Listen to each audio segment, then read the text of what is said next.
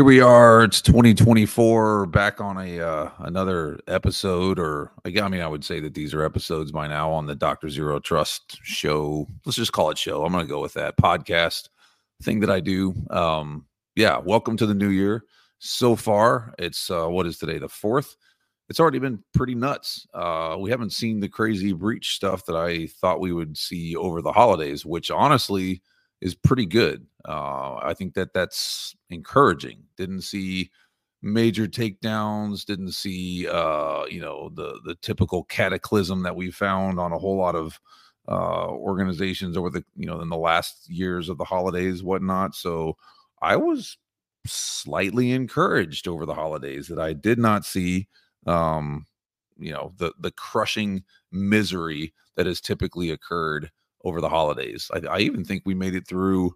My voice is breaking a little bit there. Soon I'll start getting zits and hair in funny places. Uh, I, I didn't even see just you know really big things going over Thanksgiving, um, Black Friday, Cyber Monday, all that. So overall, um, in just general super broad terms, I think the end of 2023 was somewhat encouraging as we line up on 2024. Uh, and you know now we're moving even further forward. So whatever you're doing out there, folks, to some degree, uh, everyone always talks about the doom and gloom and FUD and all the other, you know, misery things that are going on here constantly. We're we're doing a little bit better. Maybe there's hope. Maybe there's light at the end of the tunnel, uh, and hopefully it's not a train. Now, even though I just said that, let's get into some of the news articles and the things that we need to know about that are going on right now, because uh, man, it's getting crazy. Uh, this article was published in Stat News, S T A T News. Um, super interesting from uh, uh, Hannah Nespra, Claire McGlave, and Saya Nikpay. And I think I got those right. If I didn't, I apologize. But this is this is crazy. So they tried, and this is the title of the uh, the article here. We tried to quantify how harmful hospital ransomware attacks are for patients. Here's what we found. Uh, and it says this article is part of a partnership between First Opinion and Trade Offs, a nonprofit news organization. So on a Thursday, blah blah, it talks about kind of the narrative that's going on there, but really it's it's getting into the uh, details of how bad a ransomware attack is and the statistics that tell you what the real issue is. So healthcare is a hacker's playground for a few reasons. First, it's a maze of electronic systems. Have you been to the hospital lately? Matter of fact, the last time I was there, uh, I was uh, there for somebody's surgery, and just the uh, red teamer and me couldn't resist. I was looking at the wireless network, and I could see the Da Vinci robot from the room that I was in, and they were using the Da Vinci robot on the person that I was there for for the operation. Uh, probably shouldn't have been, you know, that accessible, but anyway. Uh, for hospitals, there are EHRs, imaging machines, scheduling communication software, electronic monitoring equipment, telehealth platforms, and many, many, many, many other things. Um, second, many users of these electronic systems are distracted. They're doctors and nurses. They are concerned about saving lives, not whether or not they're not clicking on a phishing link. Uh, put another way, physicians, nurses, and clinicians aren't focused on identifying phishing. Yeah, like I just said, they're trying to help sick patients. Third, healthcare is a matter of life and death, particularly in hospital settings. If you've ever been to the emergency room, uh, especially like you know if you've ever been there for a, a cardiac related thing it's it's it's life and death.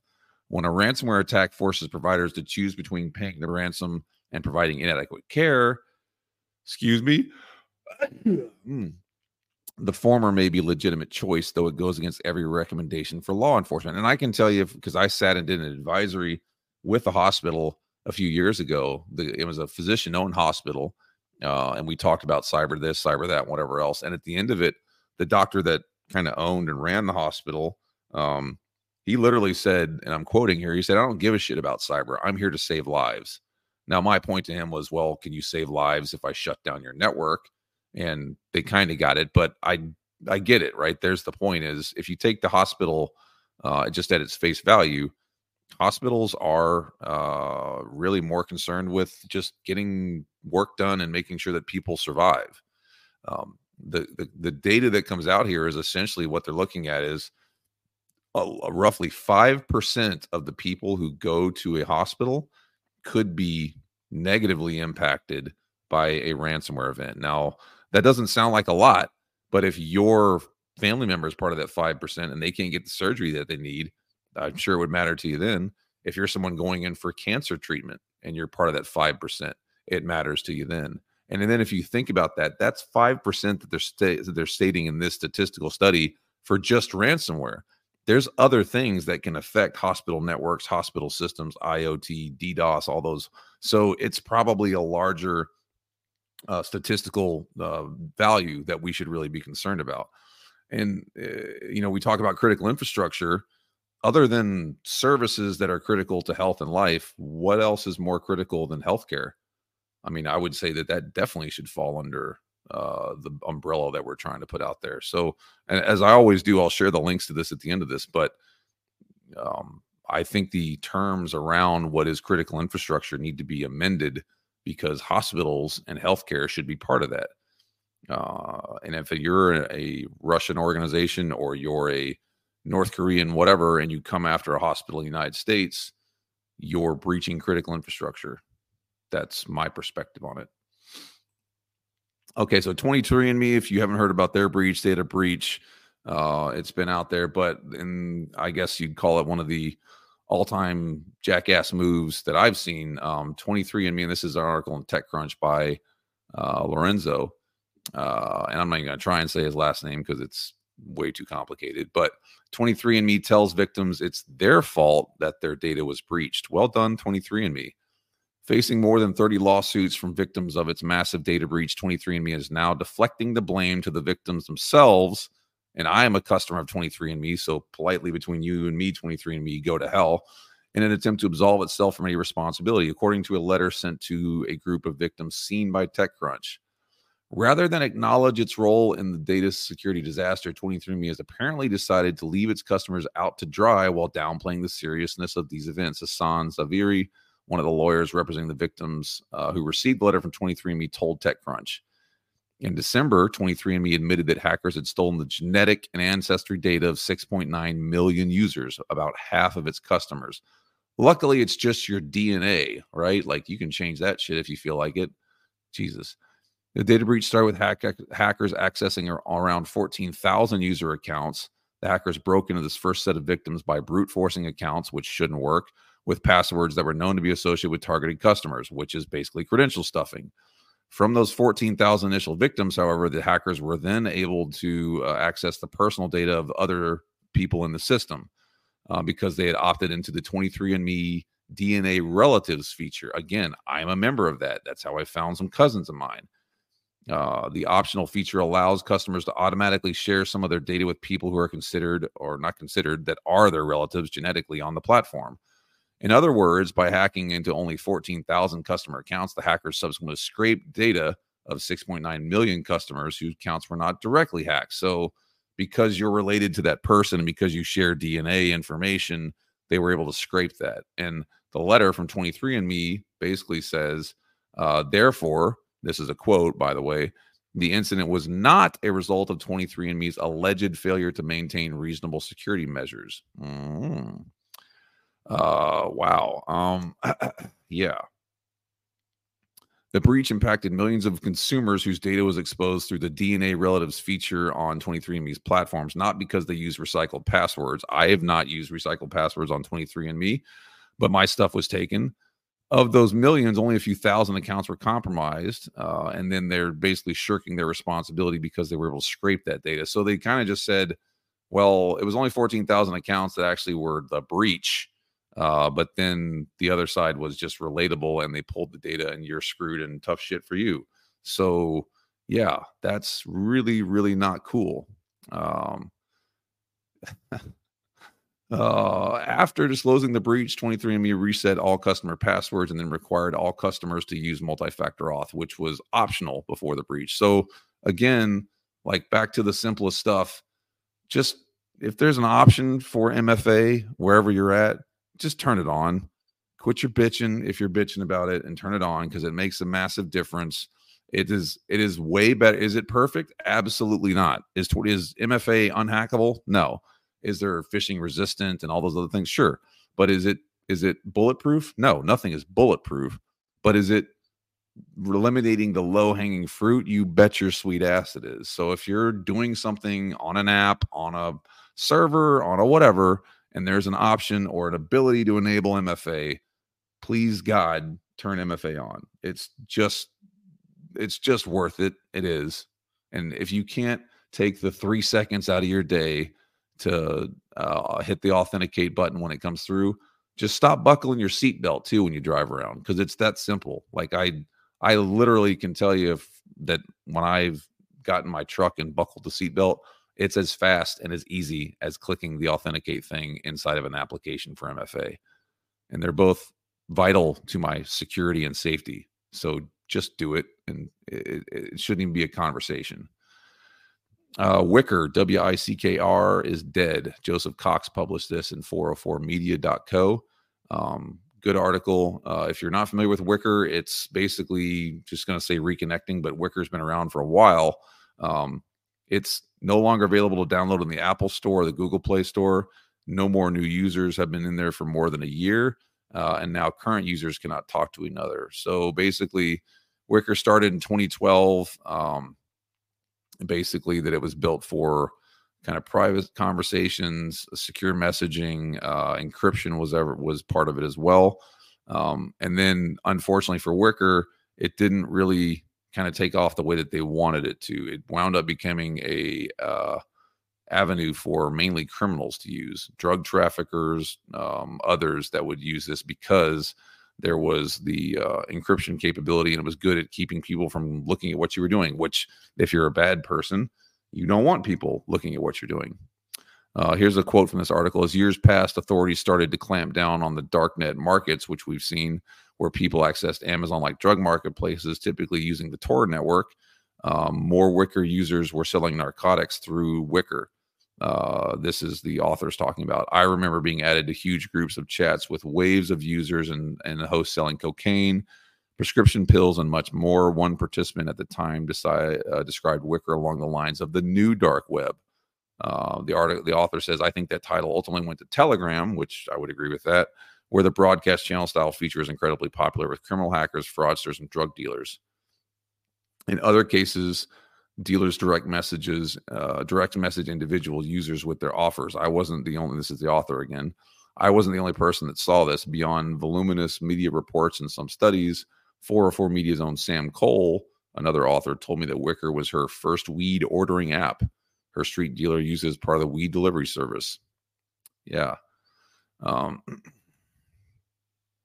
uh, additionally, in 2021, there was a report that Customs and Border Protection paid Wickr $700,000 for a number of Wickr licenses. In parallel to its free Wickr app, Wickr had developed an enterprise version that allowed governments or businesses to send encrypted messages to one another, but still collect and audit messages if necessary. Uh, CBP, CBP planned to deploy Wickr across all components of the agency as part of a $900,000 contract.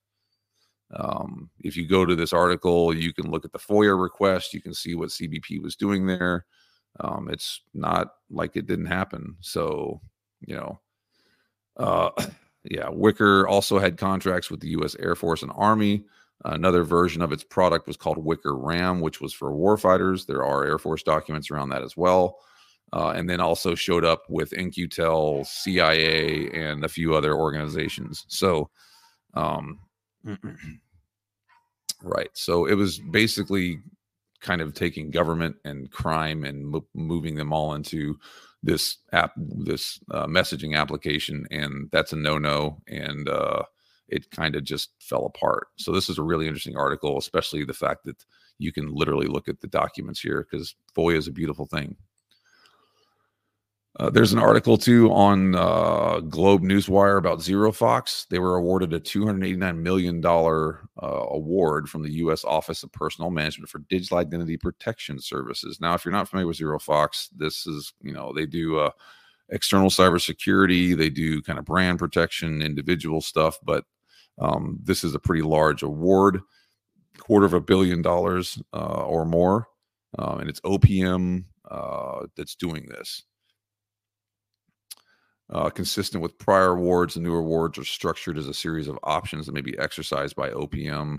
Uh, they've enrolled millions of individuals into digital identity protection services, received and responded to millions of calls from enrolled individuals. ZeroFox has proudly maintained a 100% success rate in restoring identities and response. Now, my question is like, I'm a I am someone that was breached with OPM because I had my stuff on my SF86 and all my polys and everything else in there. Uh, ZeroFox, you gonna help me with any of that stuff that's been floating around? Um, veterans, are we gonna get access to this? Like, what other value is there for us on this whole thing?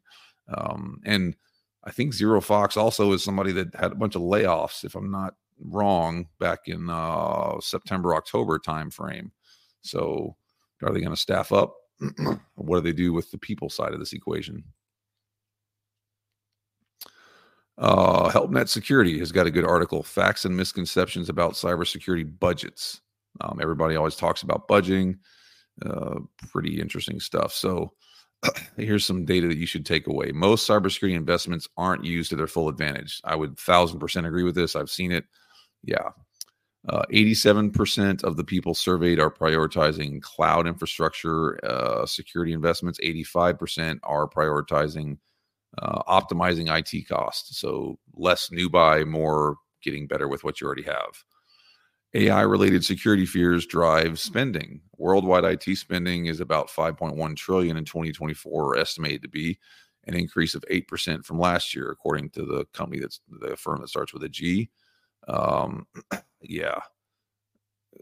So that's where they're going to invest and grow, I guess. There's this article lacks a little bit of follow on there.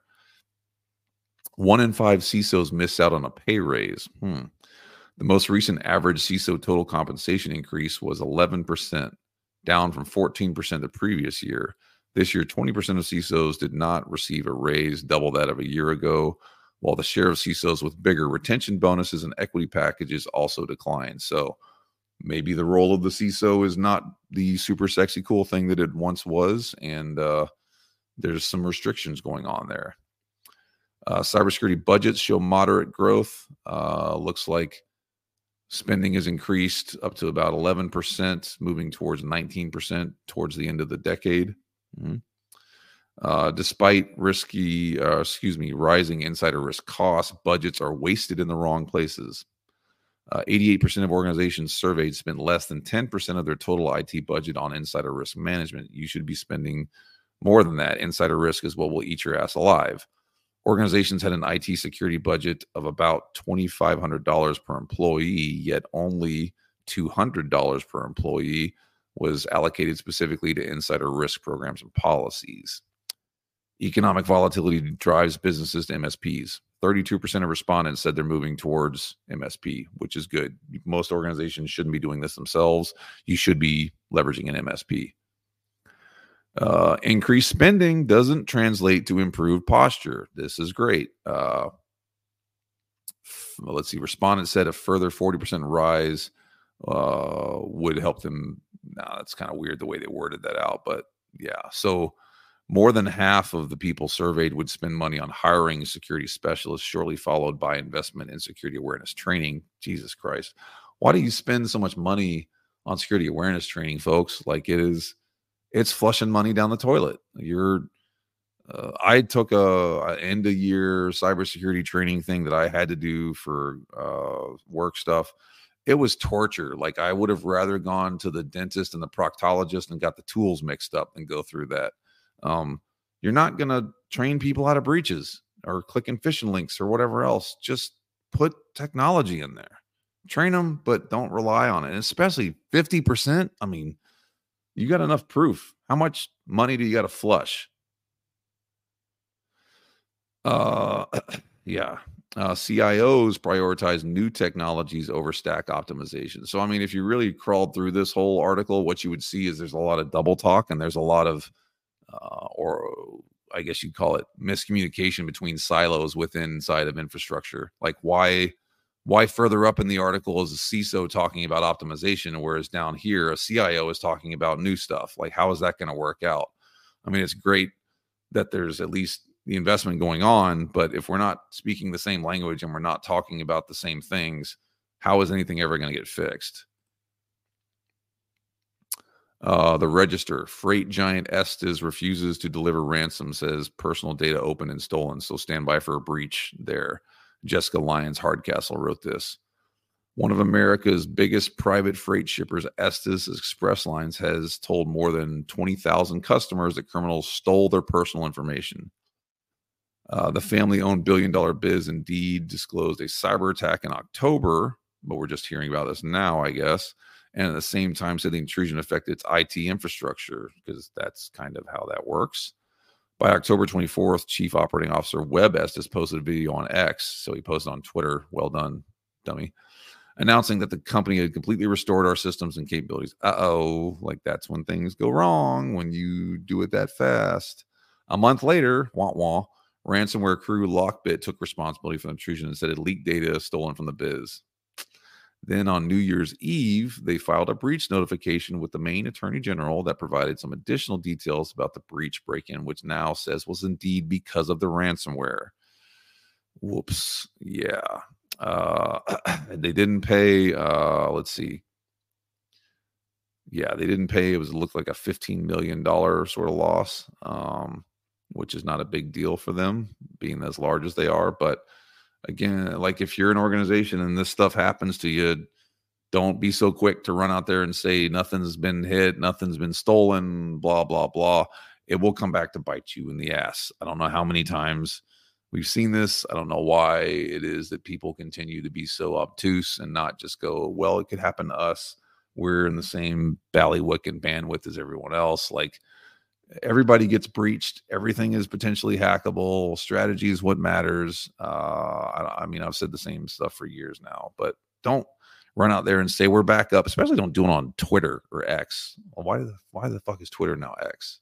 Other than that Elon's just trying to crush that company because he's pissed.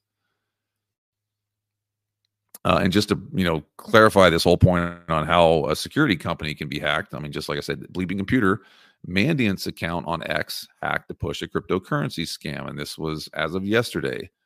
Uh, Twitter account of American cybersecurity firm and Google subsidiary Mandiant was hijacked today to impersonate the Phantom crypto wallet, uh, to impersonate a Phantom crypto wallet and share a cryptocurrency scam. The Mandiant said, We are aware of the incident impacting our Mandiant X account and are working to resolve the issue.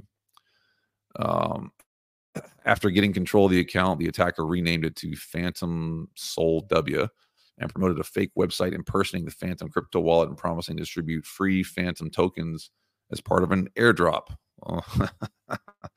Okay. Uh, those who click the claim airdrop button and don't have the Phantom wallet installed will get redirected to the legitimate site where they will install it. Once installed, it will try to automatically drain the target's cryptocurrency wallets. However, the Phantom wallet now warns that the scammer's website is part of a phishing attack. Um, the threat actor behind this attack since deleted the scam tweet is now using it to troll Mandiant saying, Sorry, change password, please, lol check bookmarks when you get account back. So kind of harsh. 122,000 followers and they got hit. Um, yeah. This account, uh, I mean, uh, any organization anywhere can be hacked. Um, there is no perfect security. Um, Mandiant has been worth a shitload of money. They're the ones that do all the breach investigations. Uh, like if there's ever an organization that I don't know, um, would you know be uh, aware of what this whole thing is it's them and they got hit like it, everybody can get hit that's just what it is it's not even not even honestly a newsworthy article or a newsworthy thing anymore um, we just that's just the nature of doing business digitally you're going to be potentially compromised uh yeah 24 minutes in it is january 4th um, the year is going to be crazy. We are coming up on the election cycle. You're going to see increased targeting. You're going to see increased fake news. You're going to see increased disinformation campaigns. You're going to see increased deep fakes, um, voice fakes, all those things. So it's going to be coming from different nation states. I personally, um, I will be surprised if we're not staring down the barrel of a conflict with China and Taiwan by the end of this year, maybe by the summer. Um, the U.S nationally, I don't think can keep up with wars on many fronts, and I think China knows that. And if I think Xi said it during his most recent uh, presentation that he looked forward to rejoining with Taiwan. So when the president of the country that might invade you says they're looking forward to it, probably not good. Uh, anyway, does that mean be afraid? No. Um, just be aware, be smart, pay attention, ask questions, do your own research, uh, those types of things. Anyway, it is uh, 25, 26 minutes into this. I like to let everybody get back to what they're doing. I hope that you have a great new year. I hope that you had a good holiday. Uh, look for more stuff from myself and others. And as always, stay smart, stay safe, stay secure. I will catch you on the next one. Disclaimer The information in this podcast episode, aka episode, is provided for general information purposes only. By listening to this episode, you understand that this is not specific technical guidance from the host. No information contained in this episode should be construed as security advice from the author, host, or guest, nor is it intended to be a substitute for security advice on any particular subject matter. No listener of this episode should act or refrain from acting on the basis of any information included in or accessible through this episode without seeking the appropriate technical or other professional advice on the particular facts and circumstances that are discussed. This podcast is for informational purposes only. All views expressed therein are those of the host and his guest and should not be considered as being endorsed by nor related to the host or the guest's employers.